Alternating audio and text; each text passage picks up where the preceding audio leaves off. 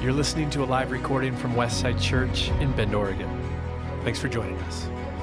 Well, hey, everybody. It's very great to have you here in the building as well as those that are watching um, all over the world, actually. I don't know if all of you know that we started a television program a few months back, and we're in Kenya and, and uh, the Atlanta area, up and down the West Coast, and quite a few other places as well. And so it's very exciting. You can see us on the Dove here locally on Channel 15, I think it is, on Bend Broadband. But um, it's really great to have just a, a, broader audience that's kind of tuning in and um, being discipled by Westside Church. So uh, it's great. We're in this series on the book of Romans.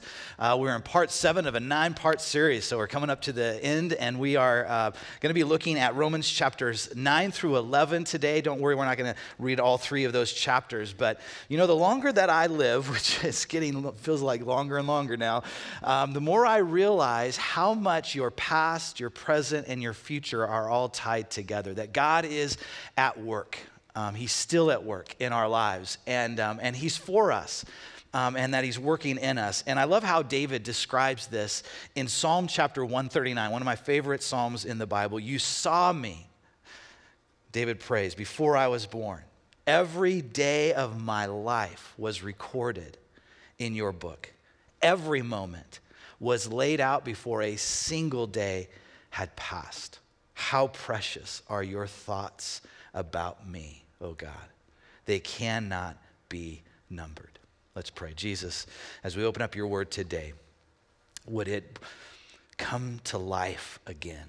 Would we see how you are working your purposes out in our lives, Jesus, in all of our experiences from our past to our present and even into the future, that you are at work and that we would see your hand and we recognize that you are with us and that your thoughts about us are precious and that, and that you are, are, are constantly even thinking about us um, and help us to see that side of you um, today, we pray. In your name, amen.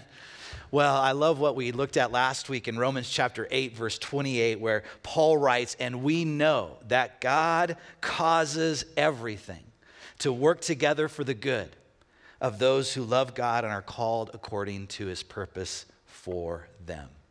I don't know about you, but I've wrestled a lot with this passage. Matter of fact, for a while, I didn't like it. Um, and then yet another part of me realizes that I can't live without it. Um, how can God cause, as some of you might know our story, how could God cause the death of my son to turn anything into good?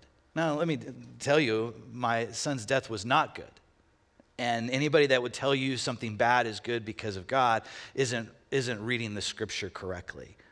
But how could God work that together for good?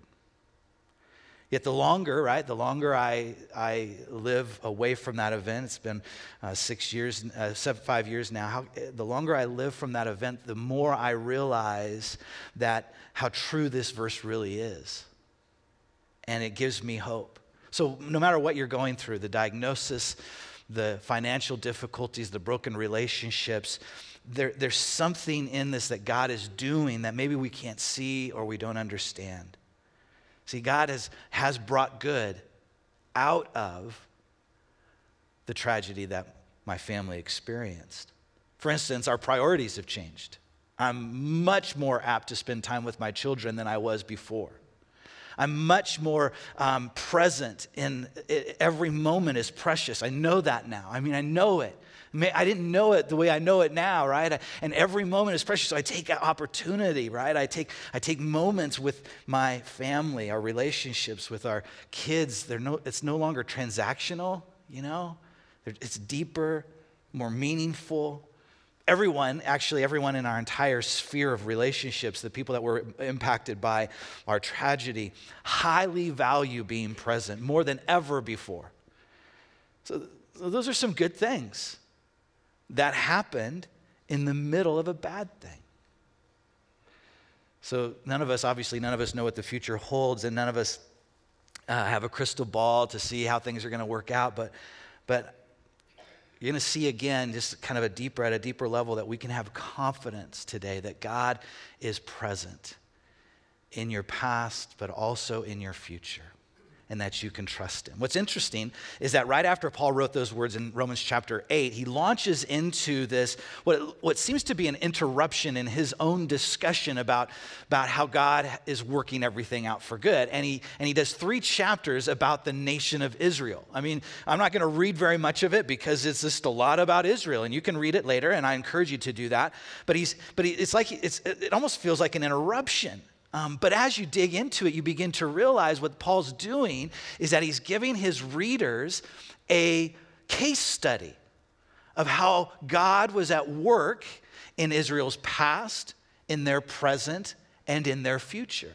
That he was working things out for good for the nation of Israel. And so it's, it's just this long kind of case study of, of how God is doing that. In Romans uh, chapter 9, Paul explains, and you, if you have a Bible, go ahead and get there with me. And if you don't, um, open up it on your phone and follow along with me. Um, and in Romans 9, Paul is explains to his readers that what, um, that what he gave the Israelites, when he gave the Israelites their identity as children of God, it wasn't because of their bloodline connected to Abraham. They're grown in this, in the Jewish tradition, this sense of pride that we are children of Abraham. We find our roots in Abraham, and so we are children of God because we find our roots in Abraham. And Paul um, goes after that idea. Because if, that, if that's true, then if you, if, you don't, if you can't find your roots back to Abraham, then you're not a child of God. Or Abraham had other children besides the child of promise, Isaac, are they children of God just because they're children of Abraham? Do you see, do you see the problem with this? And so, so Paul is kind of coming after this. And so he's, he's showing them then rather than having your identity as, as a child of God because you're connected to Abraham, you are a child of God because of God's promise, because of who God is not where you can find your, your, your, um, your physical genealogy. And so in chapter 9, verse 7, Paul writes, Being descendants of Abraham doesn't make them truly Abraham's children, for the scriptures say Isaac is the son through whom your descendants will be counted, though Abraham had other children too. This means that Abraham's physical descendants are not necessarily children of God. Only the children of the promise are considered to be Abraham's children. So, who are the children of promise? Well, everyone who hears the promises of God and puts their faith in Him are children of God. That's Paul's primary argument in the entire book of Romans is that if you put your faith in God, you are justified. You become a child of God because of your faith in Him. Not because of your bloodline, but because of your faith. Whether you're Jewish or Greek or Roman or, hey, guess what? American. You can be a child of God. Um, and this message is for all of us. That's why, that's why this is good news. That everyone can have a relationship with God. God's, we receive God's grace right when we put our faith in His promises. So, what are His promises? Uh, this is where it gets very, very interesting. What are God's promises? Sometimes I've found that we come to believe uh, for things that God never promised. And I'll, we'll talk about that. Or that He promised for someone else. Someone else's promise, we just assume is our promise. This is interesting. Let me, let me talk, let's talk about this. So maybe you've ever, maybe you've heard someone say that if you follow Jesus, life will be easy. Yeah, those are the people that are laughing have been with Jesus for a while now. Um, you, you, no, of course not. What did Jesus actually promise? In this life, you will have what? Trouble. Tribulation. Tribulation, trouble. Bummer, right? So who wants to receive Jesus, right? It's like so we understand why we've tried to change the promises of God to make it more appealing to a generation, but that that's not a the promise that life would be easy if you follow Jesus or everything will work out. Everything will just get lined up and everything will be exactly as you always dreamed it to be. God wants to fulfill all of your dreams. Where does it say that? Right? No. So we sometimes we believe in promises. Or or what about this one? If you follow Jesus, Matter of fact, if, not only if you follow Jesus, but if you give a little bit more in the plate, God will give you a little bit more in your plate. right? That if you follow Jesus, you will have wealth. It's not in the book. It's just not there. That's not a promise from God. So, so sometimes we believe in promises that actually aren't promises, right? But what about promises that God gave to other people? Here's a really interesting one. And this is going to cause a little bit of like a little bit of tension in the room, I think, because some people read God's promise to let's just pick any Old Testament figure, Joshua. Let's say Joshua. And remember what God promised Joshua: everywhere you place your feet, I've given to you. What a promise! Everywhere you literally walk, Joshua, everywhere you walk, as you cross into the promised land, all the land that whatever wherever your feet go, I'm giving that land to you. wow. So we take that and we go like, I really like my neighbor's house. Just walk on in there and say, I'm taking over. Hallelujah. Or maybe you should walk around the property line, around their fence seven times, praying that God's presence will move and the fences will just come down like the walls of Jericho. No, of course not. We know that's a silly illustration, but sometimes you'd be surprised how people sometimes literally take promises that God gave to other people and apply, try to apply them to our situation. And so, what does God actually promise? That's probably a really good question. My wife just had a birthday yesterday, and so I think I'm thinking a lot about how long we've both lived. and I won't tell you how long she's lived, but um, it's longer than me. Anyway, um, I won't tell you that. but um, I've, I've, I've, you know, when I was young, I thought the promises of God were, there were so many. God's promises were many. That's kind of how I felt. And now I realize, at least for me, that God's promises are, not, are fewer than I thought, but they're more expansive in terms of their impact and some of the promises of God that I strongly hold on to, that I believe are for me and for you, is that He will be your daddy and you will be His kid.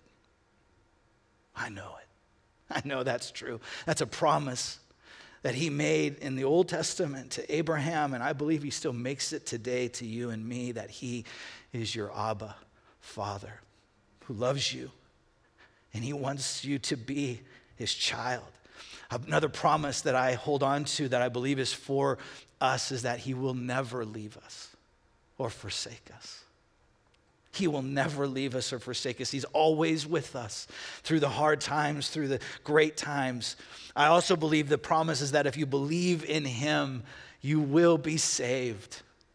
That's a promise that if you put your faith in God, He will redeem you. I believe another promise is that because Christ was raised from the dead, you and I will also be raised to life one day. That these earthly bodies, when they are finished and through, we are not. I believe another promise is when Jesus said, I go to prepare a place for you so that you will be with me in paradise. I, I believe that's true for you and for me. These are just a few of the promises that are that, that if we if we actually allow them to soak into our soul, they're expansive in terms of their impact and how we see ourselves, how we see God, how we see other people in our lives. I love what Paul writes in Romans chapter 11, verse 33. Oh, how great are God's riches and wisdom and knowledge, how impossible it is for us to understand his decisions and his ways. For who can know the Lord's thoughts? Who knows enough to give him advice? Not me. I've stopped trying to give God, God advice. Do this for me, do that for me. I need, I need this, I need that. Then who has given him so much that he needs to pay it back? Verse 36 For everything comes from him and exists by his power and is intended for his glory. All glory to him forever. Amen. See, when you feel abandoned, God promises, I will never leave you. When you feel unloved, God promises that you have received the spirit of adoption whereby you cry out, Abba, Father. When you feel ashamed over, over your sin, God promises that there's now no condemnation for those who are in Christ Jesus. See, we need to rely on these promises like, like we rely on the air we breathe or the food that we eat. So, how do, we, how do we do that? How do we rely on these promises? How do we put our faith and our trust in these things? Well, first, we need to remember who God is. We need to keep coming back to, to these truths about who God is because the world increasingly sees faith as foolishness. The, key, the, the world is trying to pull us away from putting our faith in God and putting our faith in ourselves instead. Faith in a God, in the God, doesn't always make sense to our world. Sometimes it's unpopular. Sometimes it doesn't make sense to them. And, you know, I was talking to one of my sons uh, about his faith journey, and he's had some questions, and he's he's, he's kind of deconstructing some things. And whenever you hear that word deconstruction as a parent, you, get, you start freaking out a little bit like, don't do that, don't do that. You know, but I, I actually encourage my children to ask questions and to dig deeper into, into their own faith because I love someone, I heard someone say this years ago God doesn't have any grandchildren, He only has children. And I don't want, I don't want my faith to be, to, my sons just to adopt my faith because it's all that they, I want them to be their faith. I want it to be their faith. And so I've encouraged them to dig into their own relationship with Christ. And, and as we were talking, he said something, he said, he said something really interesting. He said, You know, I just feel something in worship that I don't feel anywhere else. And I, I don't think faith is just about feeling something, but he's recognized that there's something more in those moments that nothing else in this world offers. That there's a presence in those places, right? There are moments in life where we see something or feel something or we read something and it reminds us who God is and that He is actually with us. Hold on to those moments. Reflect on those moments, journal those moments. Come back to those moments when you, when you felt the presence of God, when you knew that He was real in your life. And it will sustain you through those moments where you're not sure what God is doing, or maybe the world is discouraging you from your faith. And hold on to those moments, those places where God was real to you, where you knew without a shadow of a doubt that He was with you. And nothing could ever have changed that. But life has a way. We need to remember who God is. Second thing we need to do is that is to remember that God's not done with you. God is not done with us.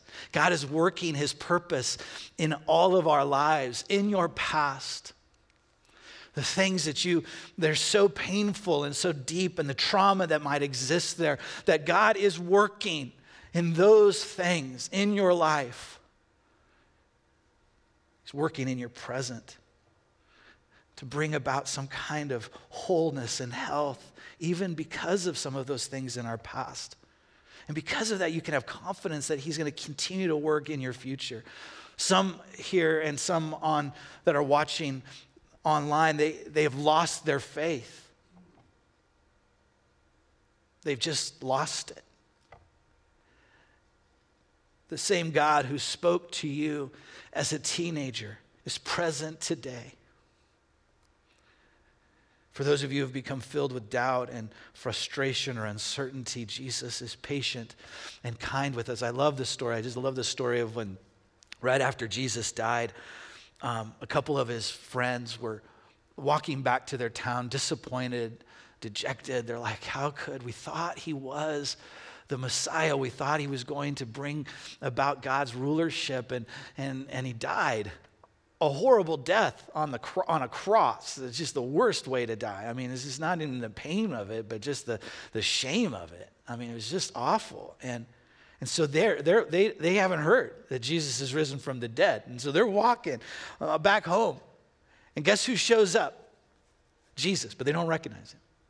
And Jesus starts to tell them all the places in the Bible that it promised that God, that Jesus would have to die, but he would come back to life. And he just unpacked all of the scripture to them about what, what God is doing in their past and in their present and, and in their future, what they could put their hope in, right? And they don't, see, they don't recognize him. And then, then they finally get to the house and they, they, they break bread together, and that's when they recognize him. But then Jesus disappears right then.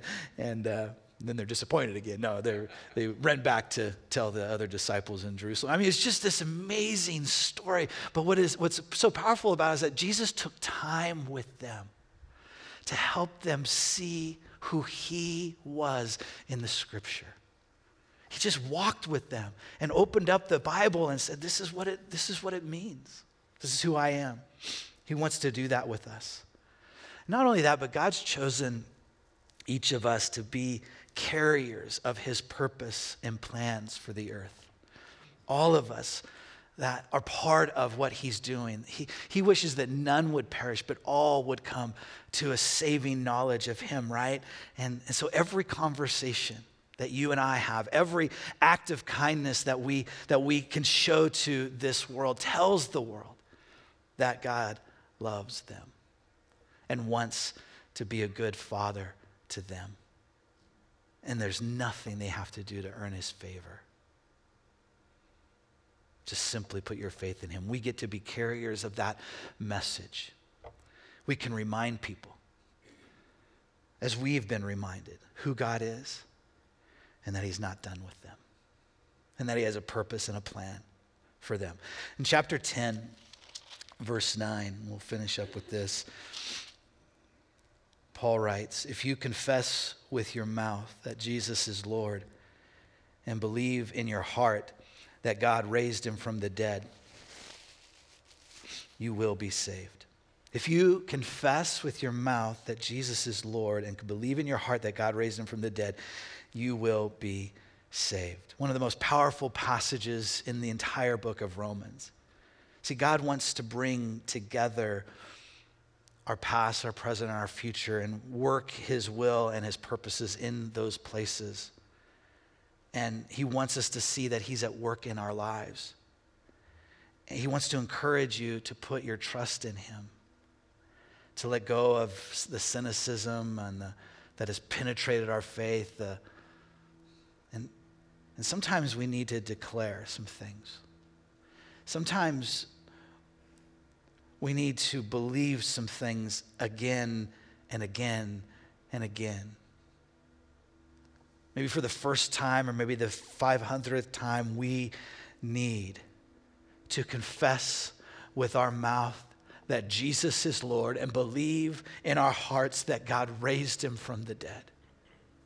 Yes, to be saved, absolutely. That's so important. But also, our souls need us to hear ourselves say, Jesus, you are my Lord. I believe in you. I confess you as my Savior and Lord again today. I found that this is a daily decision, it's not a one and done kind of deal. You know, we have a, we have a tradition that when we ask people to come to Jesus, we have them raise their hands, you know, and just kind of raise their hand and look up at me. And so a very private moment. It's a very kind of individual moment. And, and I, I think that's okay. I, but, but at some point in, some, in, in our journey, we need to make a confession of faith and not just, not just to a priest. To ourselves, but also to others. I think there are secret Christians all around our nation. I heard someone tell me, I mean, just a while back, wasn't that long ago, that they were kind of proud of the fact that nobody at their work knew that they were a Christ follower. And I, uh, is that, is that being a follower of Jesus? Is that where I think God's calling us not to be rude and obnoxious Christians? Please don't take this and do that. But to but to say, to make confessions in front of our family and our friends that, you know, I'm a follower of Jesus. And I don't tell people I'm a Christian anymore. That's a whole nother message of why I don't. But, but I tell people I'm a follower of Jesus. And, I, and, to, and to actually say, I, I've, I've put my faith in him. I've, I follow him. I follow his teachings. I, I, I, I've given my life to him. I'm submitted to his purposes. And yeah, it's not maybe a popular thing to say. And maybe they have, maybe they all, all of a sudden put you into some other category that you actually don't want to be a part of and all of that stuff. But there's something powerful when we confess with our mouth that Jesus is our Lord and believe in our hearts that he has raised him from the dead. So, two challenges today. For some of you, I want to encourage you, to challenge you to put your faith in Him today, to believe in your heart that God raised Him from the dead, to make that as part of your faith of who God is. And the second challenge is I'm going to ask some of you, all of you, to openly declare that Jesus is your Lord. And I'm not going to do that in the service today because most of us are followers of Jesus, and it's really easy to do it here. I'm going to challenge you to do it out there. And I'm going to talk about that in just a moment. But would you bow your heads with me? And I want to give an opportunity for people right now for the first time to put their faith in Jesus. And for some of you, you just need to, you just need to reconfirm that decision to put your faith in him. And so would you just simply say this prayer with me? Jesus, I believe in you. I believe in you. I believe that you raised Jesus from the dead. I put my faith in that. Thank you, Jesus. You can look back up. I'd like everyone to take out their cell phones. I'm actually being pretty serious right now. I mean, I just feel like some of you don't have to do this, but everybody can take out their cell phones and at least feel like, oh, Jesus, what is he going to ask me to do right now with this thing? Um, and so you're like, I didn't bring my cell phone. Liar. We always have it on us. Um, I want you to go public with your faith. Um, I don't want you to do it on a street corner. I don't want you to start going out there and going crazy or anything, but there's two ways that you can go public today. One is to get baptized. If you've never been baptized, or maybe you got baptized as an infant, you never made that choice as an adult, today is your day. One o'clock, Bill Healy Bridge will be baptizing our ch- people from our church family, and I encourage you to, to come down and be baptized. That is a public declaration of your faith. There will be people, there will be a lot. I'm just going to make this even more intimidating for you. There's going to be a lot of people in the river probably, and they're going to be floating by. And we did this last year, and it was amazing. People are looking at us like we're crazy. Then every once in a while, you get a Christian from a different church that's just floating the river, and they just start applauding. They're like, yeah, cheering with us, and it's awesome. But it is, it, it, it is the way that the, the early church made a public declaration. It was very much like, I'm a Christian through their baptism. And then the second way that I want you to go public, and this is what your cell phone is for, is there someone in your family or at work or in your social sphere that you actually have their number in your phone that doesn't know you're a follower of Jesus? You think about that for a moment. Who in your sphere doesn't know that you're a follower of Jesus? And what I want you to do right now is I want you to text them. You're like, what do I text them? I'm glad you asked. It's on the screen. You can just borrow mine. My pastor challenged me to go public today regarding my faith, so I wanted to tell you that I'm a follower of Jesus. That's going to be an interesting conversation later. And I think that's good. Because God isn't through with you. He wants to work his purposes to, of redemption and restoration and love for this world through your life and through your relationships. He wants to establish his purposes in you and through you in the lives of others. So, Jesus, would you give us courage today to go public, to let our world know that we love you and that we follow you and, and, and Lord, I pray that that would open up doors of, of good conversations, healthy conversations with people that, that are far from you or who don't know you, that, that would, would bring life into their lives. Jesus, give us the words to say by your Holy Spirit. But Lord, I pray specifically for courage. I pray for those that feel like they're supposed to get water baptized today. Give them the courage to take that step. Give us all the courage to open up our mouths and confess you as our Lord to a world that is increasingly without you. Jesus, we love you. Help us not to be weird as we do all of these things. Help us to stay connected to your word, but help us to be bold. We need your spirit. In Jesus' name we pray. Amen.